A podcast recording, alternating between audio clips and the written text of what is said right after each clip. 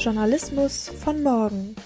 Der Podcast über Berichterstattung in digitalen, vernetzten Gesellschaften.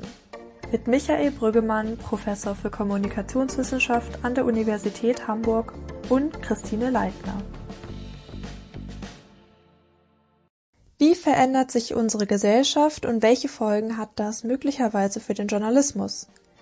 Dieser Frage widmet sich der Podcast Journalismus von morgen, und eine weitere Antwort darauf finden wir auch heute. Mein Name ist Christine Leitner, ich heiße Sie herzlich willkommen zur 9. Folge unseres Podcasts Journalismus von morgen mit dem Thema transformativer Journalismus.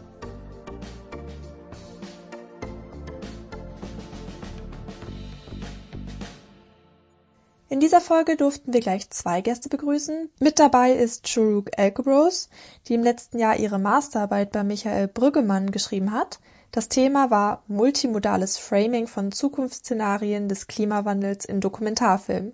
Kurz zusammengefasst, sie hat sich Dokus angesehen, die sich mit dem Thema Klimawandel beschäftigen, und dann genauer geschaut, welche Zukunftsszenarien darin auftauchen und wie sie dargestellt werden. Näheres dazu später dann im Interview mit Michael Brüggemann. Nur kurz noch, heute arbeitet Şuruk Alkebros bei der European Science Foundation in Straßburg. Unser zweiter Gast ist Heiko Volkmar, der ebenfalls in Hamburg studiert hat. Allerdings hat er sich mit Volkskunde und visueller Kommunikation beschäftigt. Heute ist er freier Filmemacher bei der Produktionsfirma Splitterfilm und aktuell wieder mit einem neuen Projekt beschäftigt, bei dem es auch um den Klimawandel geht.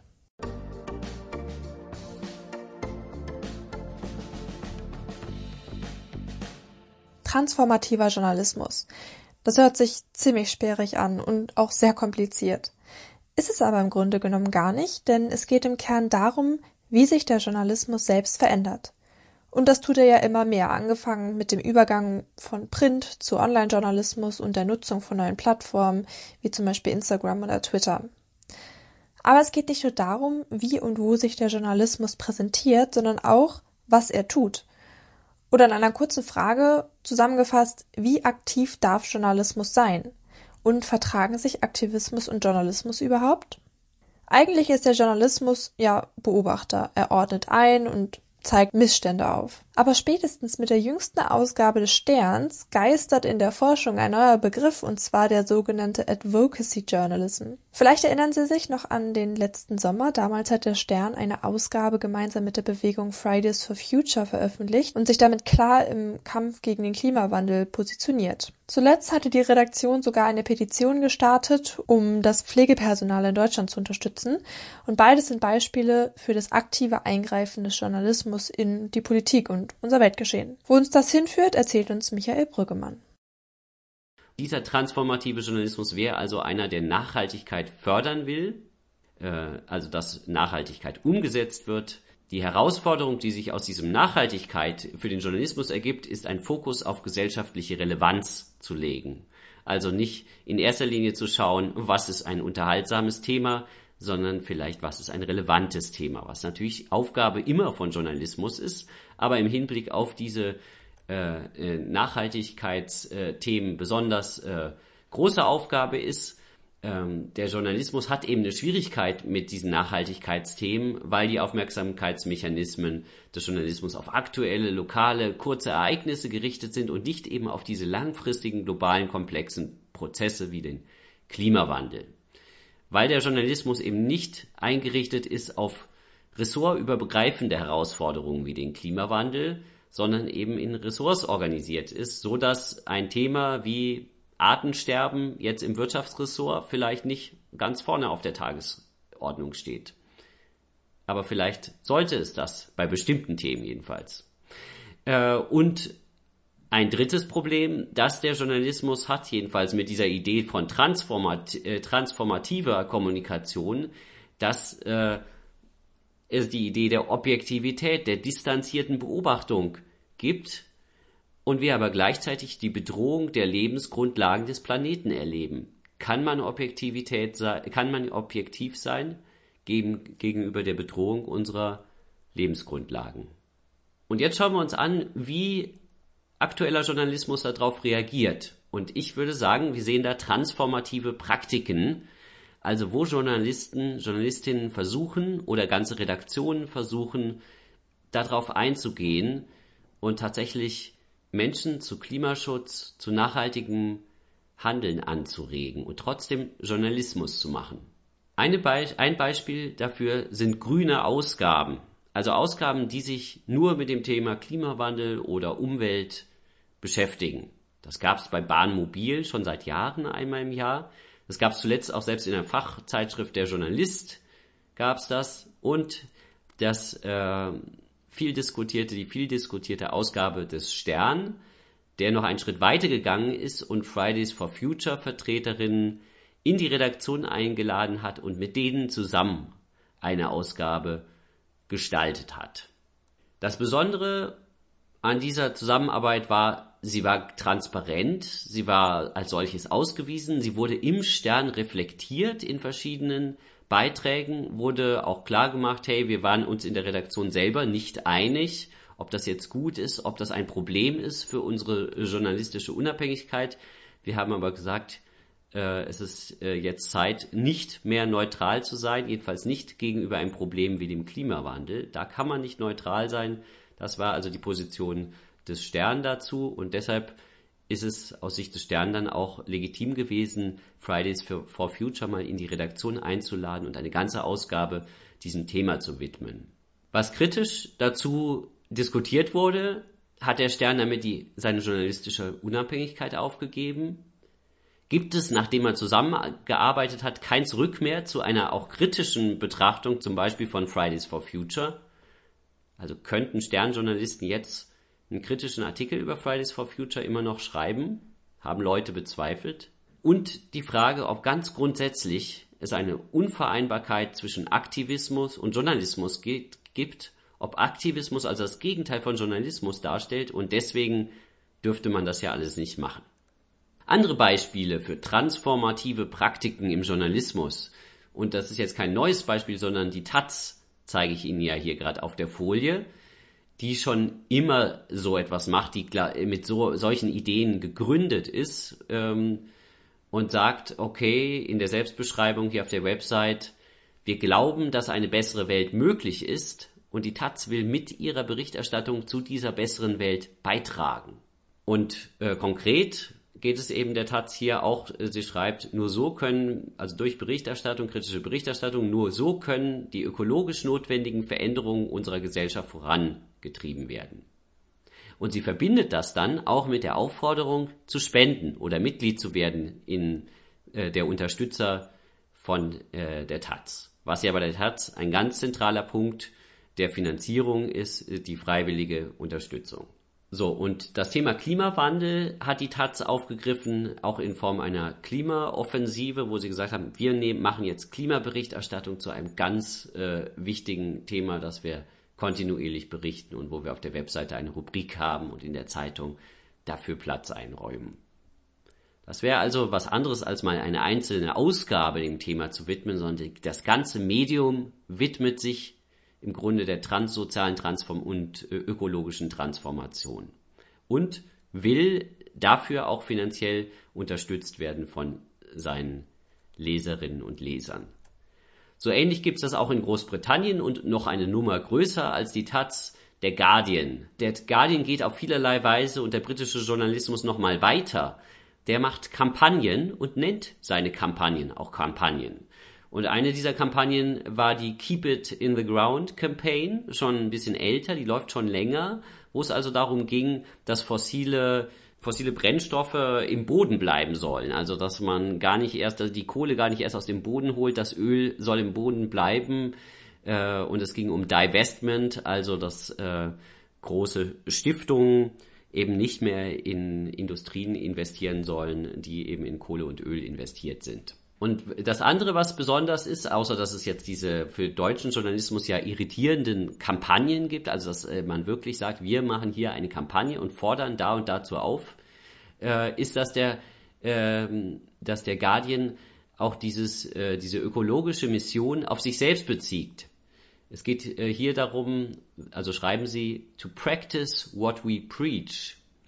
Also selber auf den Sternen auch das zu beziehen und dieses Divestment, also dass die Stiftung, die den Stern ja, den Guardian finanziert, dass die also auch natürlich Divestment selber machen. Neben diesen großen institutionellen Beispielen für transformativen Journalismus gibt es auch individuelle Initiativen von Journalisten, in diesem Fall von einer Journalistin, die einen offenen Brief und mit 50 anderen Journalisten geschrieben hat, der auf Übermedien in dem Blog veröffentlicht wurde.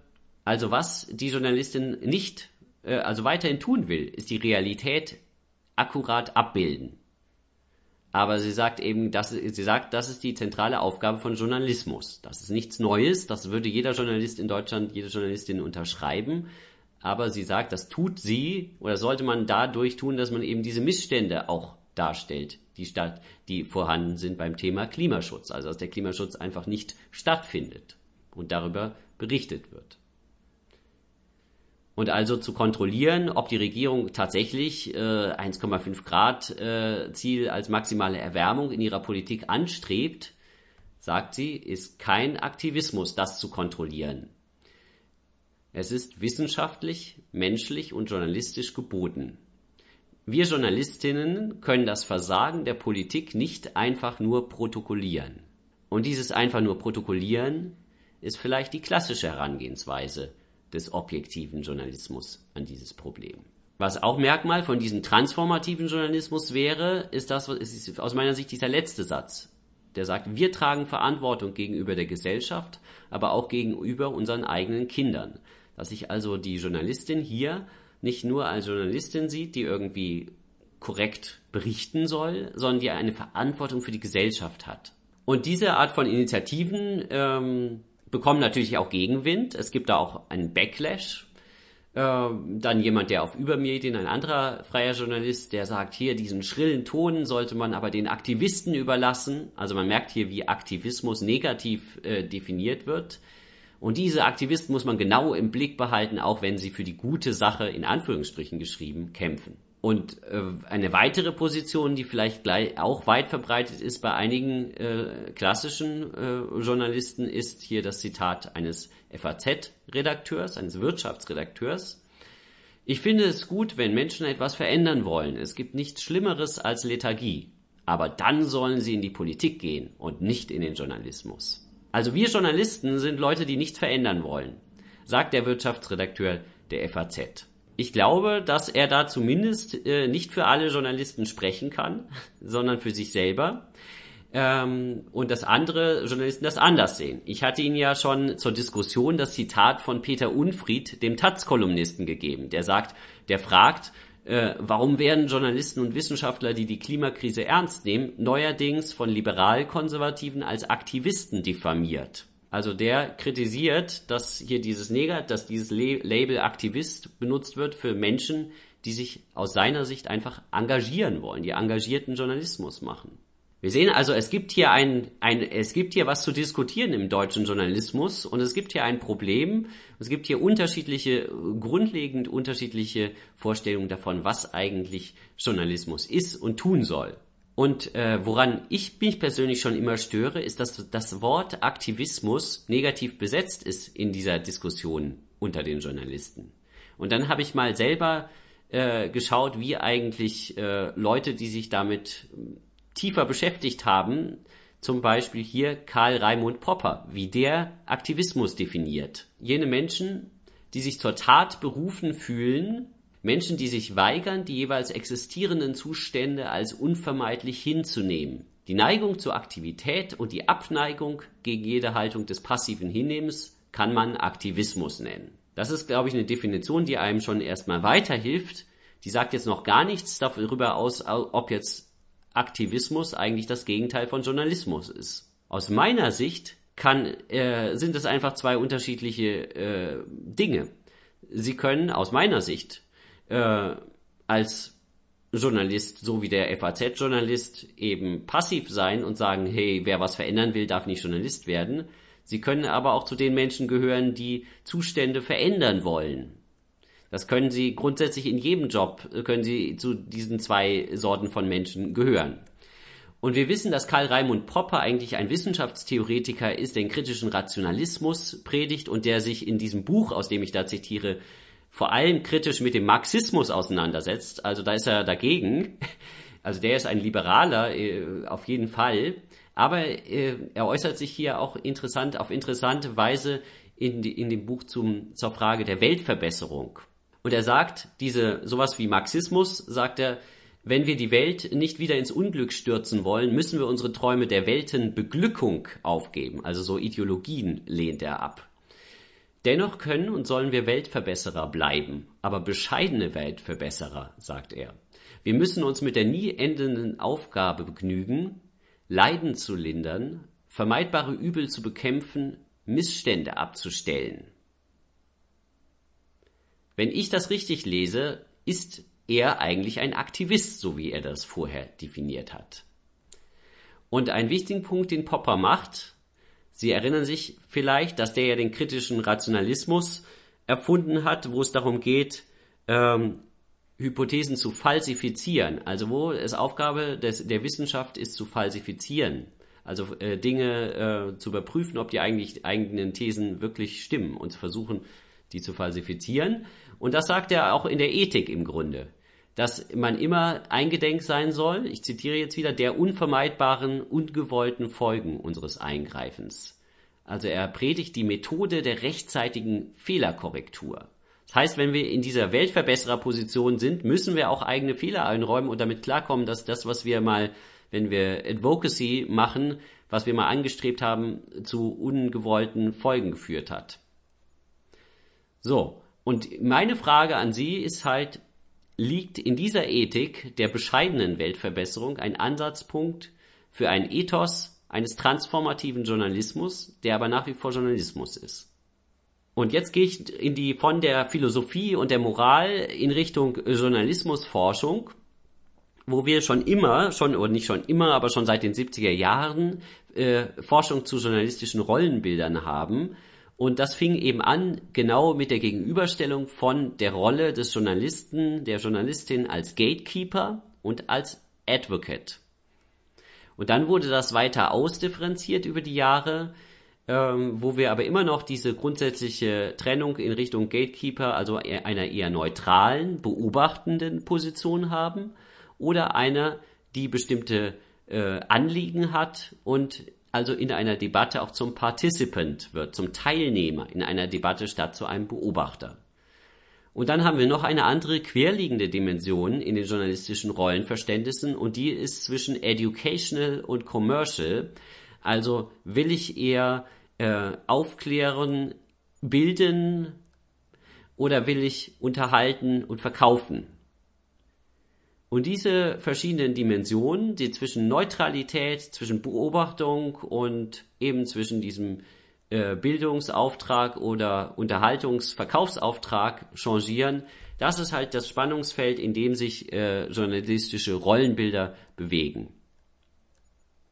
Und jetzt schauen wir mal, was eigentlich der Fall ist in Deutschland. Was ist mit den deutschen Journalistinnen und Journalisten? Und jetzt komme ich mit dem schrecklichen Zitat des Tagesthemenmoderators Hans-Joachim Friedrichs. Ein guter Journalist macht sich mit keiner Sache gemein, auch nicht mit einer guten. Das ist sozusagen das erste Gebot des klassischen deutschen Journalismus, wie es lange gepredigt wurde. Man darf sich mit nichts gemein machen. Wenn man sich dann näher mit Hans-Joachim Friedrichs und seiner Tätigkeit beschäftigt, fällt einem auf, dass er gar nicht diese Art von Journalismus gemacht hat. Er hat dann nämlich auch, Filme hat er auch gemacht, Naturfilme, das kommen wir zum zweiten Teil nachher auch, wo wir ja über Dokumentarfilme reden. Und in diesen Naturfilmen Wunderbare Welt, die hat er als Beiträge zur politischen Bildung bezeichnet selber und sagt, die Sendung hat eine grüne Botschaft. Wenn der Mensch sich weiter so bemüht, dann kriegt er das auch noch kaputt. Also er wollte mit seinen Naturfilmen Menschen zum kritischen Nachdenken über Artenvernichtung, Umweltzerstörung anregen. Also Hans-Joachim Friedrichs, ein Aktivist vielleicht, ein Versteckter. Jedenfalls wird er meistens als was anderes dargestellt, wenn man nur dieses eine Zitat kennt, was er ja durchaus auch gesagt hat.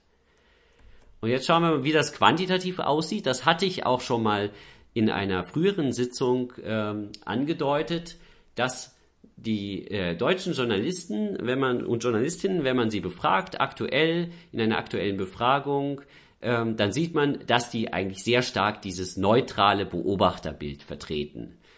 Diese verschiedenen Rollenbilder, die Journalisten hier vorgelegt werden in so einer Befragung, volle Zustimmung von über 80% gibt es zu Aussagen wie, ich will ein unparteiischer Beobachter sein, die Dinge so berichten, wie sie sind, und auch, ich will schon analysieren und einordnen. Soweit sind sich die deutschen Journalisten einig. Wesentlich umstrittener sind andere Items, die gerade in Richtung dieser Advocacy gehen oder einer aktiven Rolle des Journalismus. Die Regierung oder die Wirtschaft zu kontrollieren, das sagt nur ein Drittel der Journalisten, stimmt dem nur zu. Und selbst Dinge, wo ich dachte, die würden etwas höhere Zustimmung bekommen, nur jeder zweite Journalist, jede zweite Journalistin sagt, sie will politische Informationen vermitteln. Gut, vielleicht sind nicht alle im Politikressort, vielleicht wurde das missverstanden. Und auch weniger als jeder zweite sagt, er will Menschen die Möglichkeit geben, ihre Ansichten zu artikulieren. Auch das wäre ja eine Art Advocacy, andere zu Wort kommen zu lassen. Menschen zur Teilhabe am politischen Geschehen motivieren will auch nur weniger als jeder zweite. Also auch diese politische aktive Rolle wird nur von einem Teil der Journalisten, also schon der Hälfte fast, unterstützt. Wo sich eine relative Zweidrittelmehrheit gibt bei den deutschen Journalisten, ist bei dem Anliegen, Toleranz und kulturelle Vielfalt zu fördern. Hier gibt's also ein Element von Advocacy, das doch Teil des Rollenbildes ist. Aber nur 22% wollen die öffentliche Meinung beeinflussen. Wir sehen hier also eine Schizophrenie des Journalismus, der ja ohne Frage öffentliche Meinung beeinflusst, aber wenn man die Journalisten fragt, ob sie das wollen, dann sagen sie nein. Also interessante Ergebnisse von diesen Journalistenbefragungen, wo man diese Spaltung oder diese Widersprüchlichkeit des Selbstverständnisses sieht. Und ein amerikanischer Journalismusforscher, Jay Rosen, von dem Sie vielleicht auch schon gehört haben, der kam aus New York und ist durch Deutschland gefahren und hat viele Leute interviewt, uns auch in Hamburg getroffen. Und der hat das nachher, seine Ergebnisse zum deutschen Journalismus, zusammengeschrieben in einem Artikel und hat da in der FAZ und hat da 5 Säulen des deutschen Journalismus festgestellt. Und ich werde jetzt nicht alle vortragen, aber interessant waren für mich die 4. und die 5. Säule. Ich zitiere jetzt wieder. Die 5. Säule sei cool, distanziert und objektiv. Steht in einem erkennbaren Spannungsverhältnis zur 4. Säule. Verteidige die Demokratie und tritt für die Würde aller Menschen ein. Und dann sagt der Jay Rosen was sehr Spannendes. Dieses Spannungsverhältnis ist produktiv.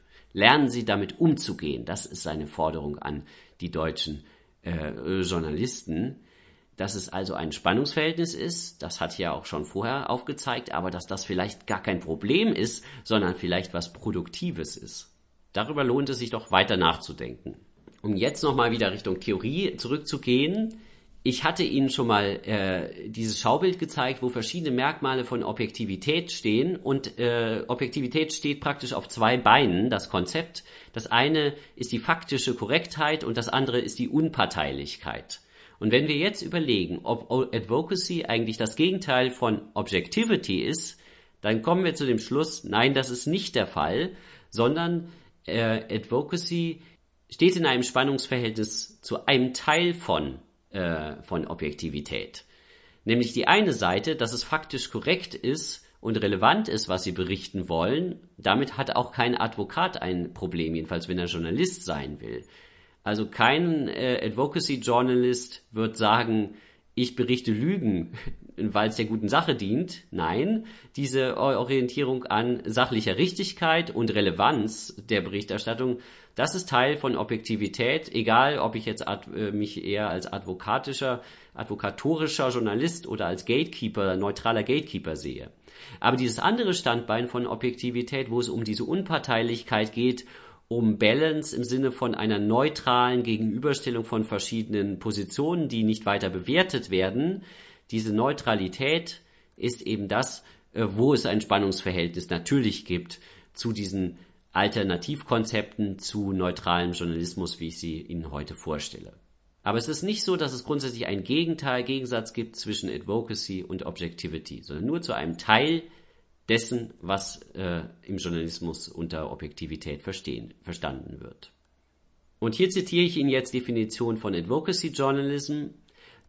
It's journalism that combines reporting with a point of view. It supports or argues for specific causes, policies or issues. Also so allgemein ist das erstmal hier definiert. Ursprünglich hat man es etwas enger verstanden als ein Advocacy Journalist, der benachteiligte Gruppen zu Wort kommen lassen sollte. Das war die ursprüngliche Definition. Es gibt aber auch eine neuere Diskussion dazu in der Journalismusforschung, wo Leute sagen, all journalism is advocacy journalism. Und dann wird nur unterschieden zwischen regressive status quo advocacy und progressive change advocacy. Aus dieser Perspektive wäre also der FAZ-Wirtschaftsjournalist auch ein Advokat, aber einer, der regressiv ist, der im Grunde durch seine neutrale Wirtschaftsberichterstattung den Status quo stabilisiert. Das, was die Mächtigen in Wirtschaft und Politik sagen, gibt diese Person weiter und macht damit auch Advocacy, aber für den Status quo. Das wäre jedenfalls diese Position zu der Frage, die sich auf dem Standpunkt stellt, es gibt gar keine, jeder Journalismus macht irgendwie Advocacy. Eine andere, in dem Sinne wäre es auch, es gibt keinen Blick des Journalismus, der irgendwie über den Dingen schwebt. Es gibt no gaze from nowhere. Also man kann nicht von nirgendwo irgendwo hinschauen, sondern jeder Journalistin, jeder Journalist steht irgendwo und schaut von da. Das ist keine neutrale Beobachterposition, sondern es ist eine Position, aus der sie beobachten. Eine moderate Einschätzung dieser Problematik wäre eher zu sagen, naja, es gibt so ein Kontinuum zwischen more or less advocacy. Also jeder Journalist macht vielleicht mehr oder weniger Advocacy in dem, was er praktiziert. Dann haben wir verschiedene aktuelle Entwicklungen. Was in dem Text auch erwähnt wurde, ist Civic Advocacy Journalism. Und das ist ein Journalismus, wo die NGOs, zivilgesellschaftliche Akteure zusammen mit Journalismus arbeiten oder ihn sogar ersetzen, also Greenpeace-Magazinen, also selber Medien hervorbringen oder wie beim Stern eben mit Journalisten zusammenarbeiten. Das wäre eine spezielle Form vom Civic Advocacy.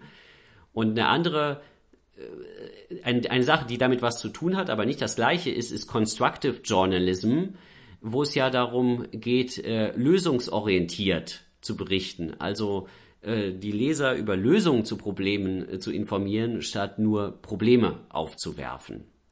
Also das wäre auch ein bisschen im Gegensatz zu dem klassischen Investigativjournalismus, der vor allem Missstände aufdecken will, während dieser Constructive Journalism, der will ja auch recherchieren, da gibt es nichts gegen zu sagen, aber der will nicht nur Missstände aufdecken, sondern auch die Debatten über Alternativen zu Missständen auslösen und moderieren. Und dann würde ich eben dieses Konzept des Transformative Journalism vorschlagen als eine Form von Advocacy Journalism, den ich eben sehe als einen Trend und den ich festmache an so Beispielen, wie ich sie Ihnen am Anfang gezeigt habe. Das wäre also dieser Transformative Green Journalism wäre ein Journalismus, der die ökologische Transformation der Gesellschaft begleiten und durch journalistische Berichterstattung fördern will. Das Konzept ist neu, ich muss es noch aufschreiben, es ist noch nicht publiziert. Ich freue mich auch auf Diskussionen und Kritik dazu. Ich versuche es hier noch ein bisschen weiter zu charakterisieren. Es ist also, habe ich schon gesagt, eine Form des advokatorischen Journalismus. Der Begriff Transformative Journalism orientiert sich an dem Buch Die große Transformation, also das ist ein Konzept, nicht nur ein Buch, wo es das davon ausgeht, dass ein Gesellschaftswandel notwendig ist, um die ökologischen Grundlagen des Planeten zu bewahren und dass dieser Gesellschaftswandel eben verschiedene Dimensionen hat und relativ weit gehen muss.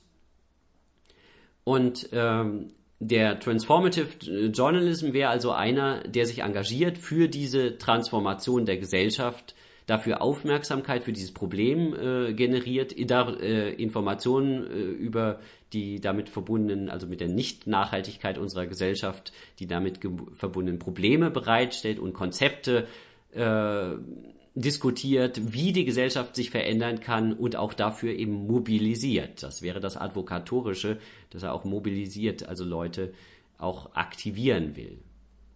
Und diese Art von Journalismus lehnt eben Neutralität gegenüber globalen Umweltproblemen ab, gegenüber der Vernichtung unserer Lebensgrundlagen. In dieser Perspektive kann man nicht neutral sein, auch nicht als Journalist. Und wie macht das dieser Journalismus? Er schafft erstens, und das ist vielleicht anders als, anders zum Beispiel als PR oder Propaganda, er schafft Transparenz über seine Ziele und Werte, also auch über, so wie wie wir das beim Guardian und bei der Taz nachlesen können auf der Webseite. Die schreiben dahin, was sie wollen, und wir können es nachlesen. Wir müssen es nicht gut finden. Das ist also Transparenz. Dieser Fokus auf Klima- und Umweltberichterstattung und diese Dinge ist institutionalisiert und nicht zufällig, also nicht, dass ein engagierter Journalist darüber häufig berichtet, sondern dass man sagt, wir als Institution wollen das und legen die Voraussetzungen dafür. Die Berichterstattung ist trotzdem kritisch, aber eben lösungs- und zukunftsorientiert, redet also viel über die Zukunft und wie sie gestaltet werden könnte. Und diese Art von Journalismus reflektiert auch die eigene Rolle als Journalistinnen, als Journalisten, die eigene Rolle auch als Konsumenten und auch die Rolle des Journalismus als ein ökonomischer Akteur, der ja Anzeigen zum Beispiel, wo Anzeigen geschaltet werden können und der Werbung also dann macht, Werbefläche verkauft für meinetwegen große, schwere Autos, Flugreisen.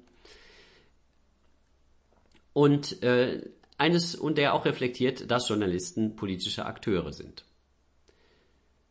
Objektivität wird dann definiert im Sinne einer sachlich korrekten Vermittlung relevanter Fakten. Und journalistische Unabhängigkeit wird weiterhin hochgehalten, aber trotzdem haben diese Journalisten kein Problem damit, mit grünen Bewegungen und Organisationen zu kooperieren. Und das Ganze ist nicht nur ein Mittel zur Weltverbesserung, sondern sie wollen auch damit Publikum binden und sich selber auch vermarkten, sich selber auch finanzieren.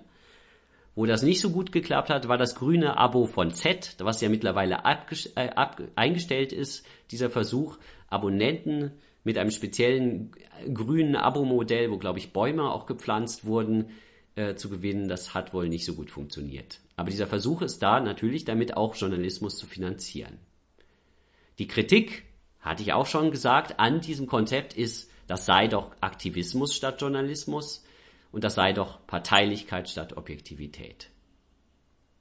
Wir sehen also, wir haben hier transformative Praktiken im Journalismus, die spannend sind zu erforschen und die in einem Konflikt zum etablierten Selbstverständnis deutscher Journalisten stehen. Dieses starke Fokussierung auf den neutralen Beobachter ist schon was typisch ist auch für den deutschen Journalismus, diese Ablehnung von politischen Rollen ist global in Befragungen in anderen Ländern so nicht der Fall. Wir sehen also einen Konflikt mit dem Selbstverständnis.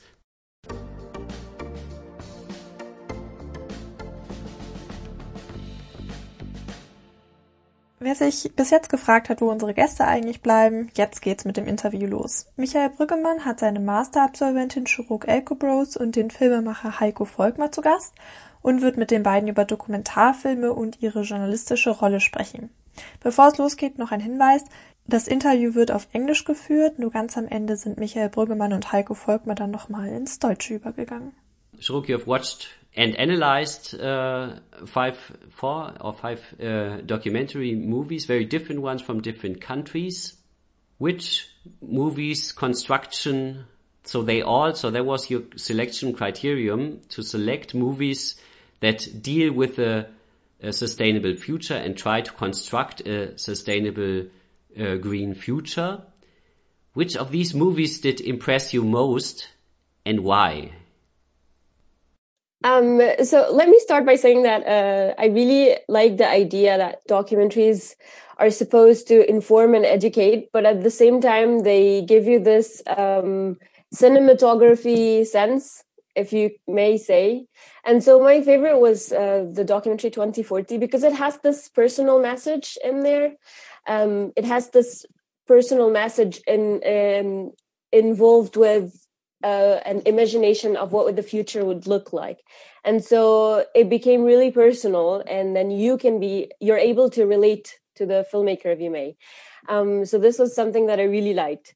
I also liked the construction of the future as a vision board, which is something that we usually do if we're thinking about our goals in the future. Imagine if you want to, achieve something in 3 to 5 years. And so you start working on it now and you start creating this vision board sort of. And so I really like this because it's what someone would do in the real life, and to kind of include how the climate would look like in the next year and our future vision board. This was something new to me and I really liked it. I also like the fact that it gave you an alternative pathway. This is like a buzzword that we hear about pathway when it comes to climate terminologies and so on. And so it was really interesting for me that the documentary shows you a different pathway to a kind of positive, optimistic future, which is normally not what we see when we watch documentaries about climate change. We usually see those, gloom and doom, the world is ending kind of look. But it's at the same time, it's not cliche. Like, it's not everything is, green, and we live in this utopian world. And so to sort of for the filmmaker to do this balance between being optimistic but also being realistic is something that I really liked. It's deeply rooted in science, which I give it 10 over 10 as the climate scientist, someone who's the information is so important to me. I want to see science presented in a way that is right and correct, but at the same time, it's not misleading. Like, there is this element of uncertainty in it as well. And so the construction of the future in 2040 was brilliant in kind of including the science in a way that is not cliche, as I said, but at the same time, it's real science that they included in there, sort of to imagine what the future would look like. That was interesting. Also, I want to get back to what you said about like movies that project like the doom scenarios. What have we seen enough of, in your view, in other documentaries? I think we're completely done with this polar bear, sitting on ice and the ice is melting underneath them. We're over with, the vision of everything droning underwater. If you look even on magazines, all, the monuments in Europe and also the States, this like glorification of the idea of doom and gloom, this we're all gonna die, like whatever way, but we don't know a better future. This is something that we've seen enough of. We've seen enough of politicians, putting them in the spotlight and making the whole idea about them, about their personal success. Like Al Gore, I like respect his pathway, his book, and the workshops he does on a yearly basis. But we're not relating to those people. We're not in the shoes of Al Gore. We want to see more, normal people like us. We want to see scientists. We want to see other stakeholders, because I think we don't see more active groups. We are not talking to youth activists online, for example. Those people that are already, every Friday, for example, they're demonstrating online. They have their own voice. They have their own messages. But we're not seeing enough movies of those people. Where are those people? It's either, politicians, but lately we've seen some scientists. But also, I think we don't see enough of the fun life of the scientists. Like, we see scientists sitting in front of the computer producing graphs. But it's just that, but I feel like as a climate scientist, there's like a backstory that no one tells us about. For example, Climate modeling is so fun. Basically, it's a counterfactual idea of, you know, putting in data and trying to see what would the future look like. It's so fun. Like you can put whatever factor you have in there. You can discard whatever factor and see a potential future. But we don't see that. We see, you know, graphs on a computer. And so this interesting life of those people, we don't see enough of. And I hope in the future someone would highlight that, you know. There was also in some of your movies in the Ice on Fire, as far as I understood it, where like the scientists are like the heroes. But at this point, I want to draw Heiko Volkmar into our discussion, and I will perhaps stay in English because this way Şeruk can also understand, and maybe we can get into a better dialogue. Because Heiko, I want you to ask you about your movie. It's not done, so it's in your head or partly in your. I don't know how precise your image of your movie is in your head yet. So, are you going to present us Ice Bears and Gloom and Doom, or what is your idea? I thought about having some ice bears in my film because I think it's very interesting that it's as Şeruk said, it's an image that. It's very well known, and I'm interested. One of many questions is how pictures that we know change their meaning or change the influence they have on the viewers. So, if we see pictures too often, or if they are too dramatic, as Şeruk said, also, what is the effect on the viewers and on how they act or don't act? What are perhaps the new pictures that we want to show, or that you want to show, that have not been overused? Yeah, I mean that's a very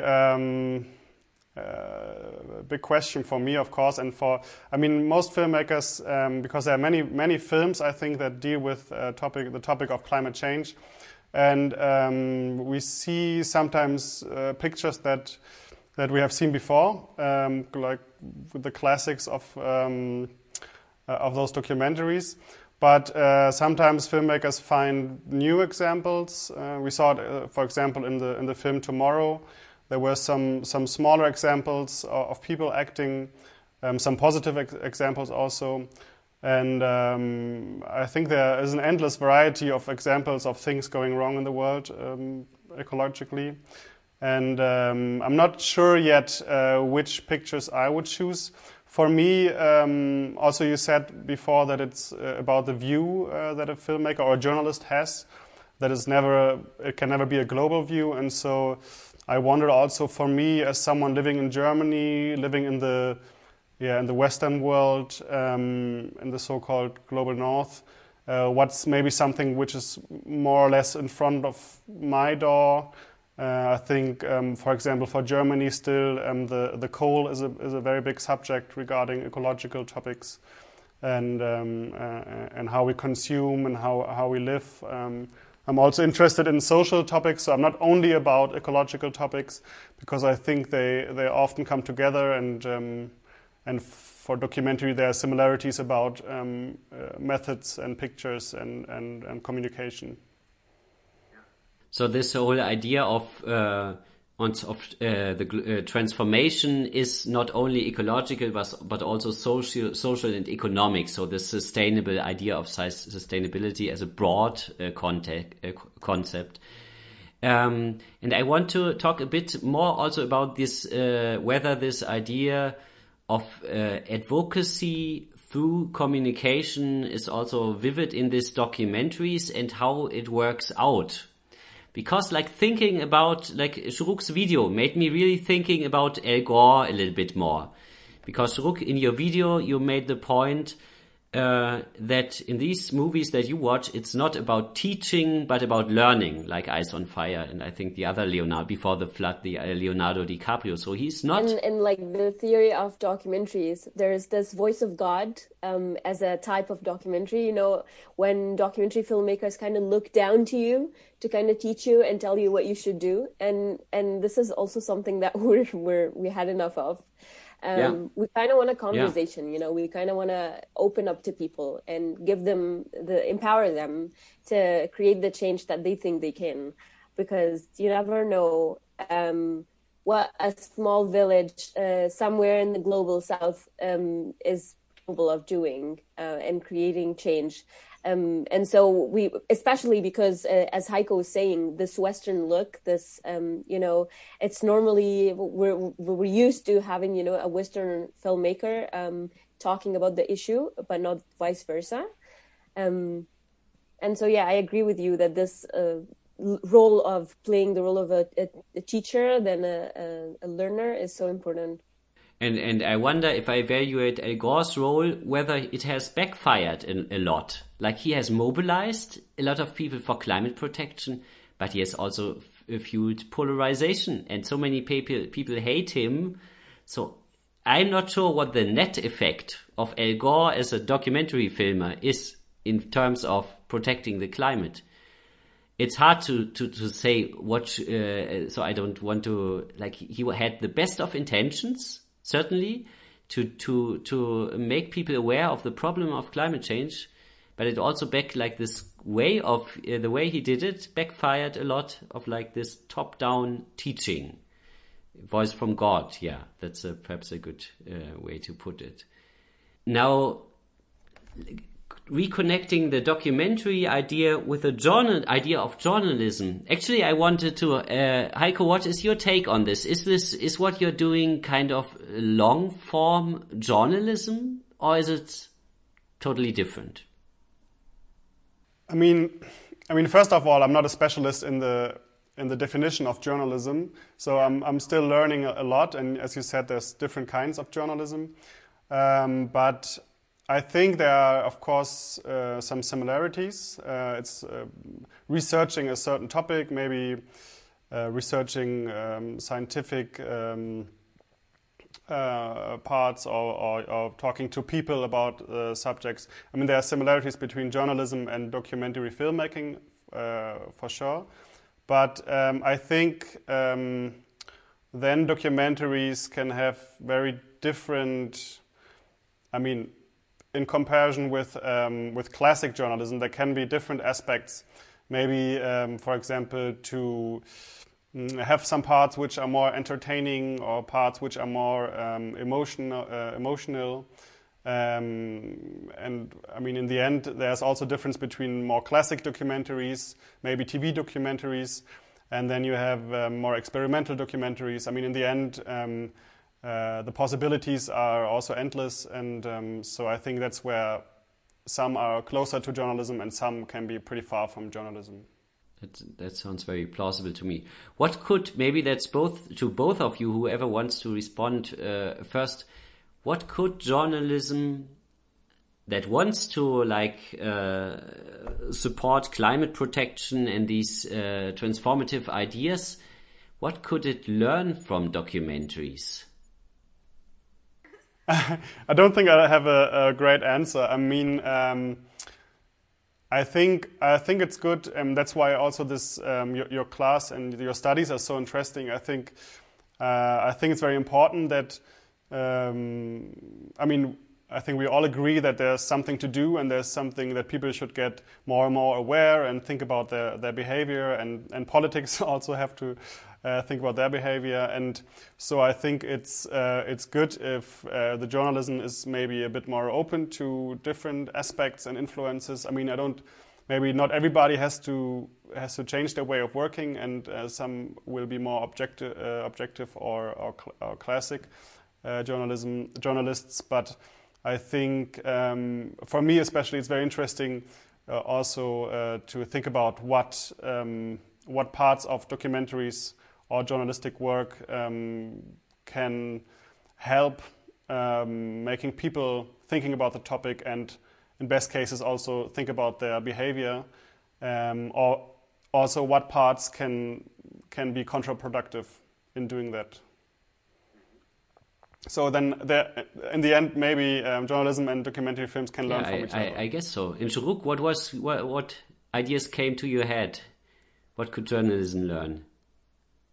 I immediately thought about what works in both fields, and for me, storytelling is one thing that I think including it in journalism more often would elevate the power of the the issue or the article that people talk about. In general, I've read interesting stories in journalism, in journals, and I feel like I connected, I related, and those two elements are so important to have, especially on a topic as climate change, when it's deeply complex and deeply rooted in everyone's lives. And so I feel like, yeah, there's still a lot to learn when it comes to the art form of media in general, especially that both of them are investigative. Both of them are supposed to teach you something. People go to watch climate change documentaries or watch on their computer with the goal to learn something. I've heard people tell me, oh, we're watching this to have fun, you know, or I'm watching this to be entertained. Although this is a genre, like entertainment documentaries is a genre. Or a few people who told me, we're watching this to learn what we can do. You know, a form of participation is really important as well. A call to action is something that journalism usually does. Documentaries try to, but sometimes it's a vague, open-ended, you know, genre with documents, you know, either giving you an optimistic, generic ending, or documentaries like Al Gore's giving you, you know, really few to-do lists of turning off your light bulb or, you know, decreasing your carbon footprint, as if this is something that's going to fix the whole, you know, issue of a high carbon footprint. And so I feel like we need to understand, like both of them need to understand their targeted audience, because sometimes those movies are targeted to everyone. Everyone is supposed to watch them and fall in love with them, which is not, it's not going to work out. If you're reaching out to a scientist, it's completely different. If you're reaching out to youth or young people who are waiting to be inspired somehow and so on. Thank you. Like the time of the lecture is actually almost up already. Gibt es den Vorwurf des Aktivismus auch an Dokumentarfilmer oder Unterdokumentarfilmern? Ich glaube, den Vorwurf gibt es, glaube ich, wenn dann nur aus der Gemeinde der DokumentarfilmerInnen selber. Also, weil ich glaube, es gibt da nicht so richtig, glaube ich, so ein allgemeingültiges Reglement oder so ein Kodex. Es gibt auf jeden Fall DokumentarfilmerInnen, die sozusagen, denen die Objektivität wichtig ist, wobei Objektivität auch wieder so ein heiß diskutierter Begriff ist im Dokumentarfilm. Also, wie objektiv kann überhaupt ein Mensch sein, der mit einer Kamera einen anderen Menschen filmt. Ich glaube, man kann eher sagen, dass es sehr unterschiedliche Formen und Ansätze gibt. Also es gibt die einen, die sagen, man darf gar keine Message irgendwie vertreten, oder man sollte bloß nicht, was eben Şeruk auch gesagt hat, bloß nicht irgendwie belehrend wirken, sondern man darf nur beobachten.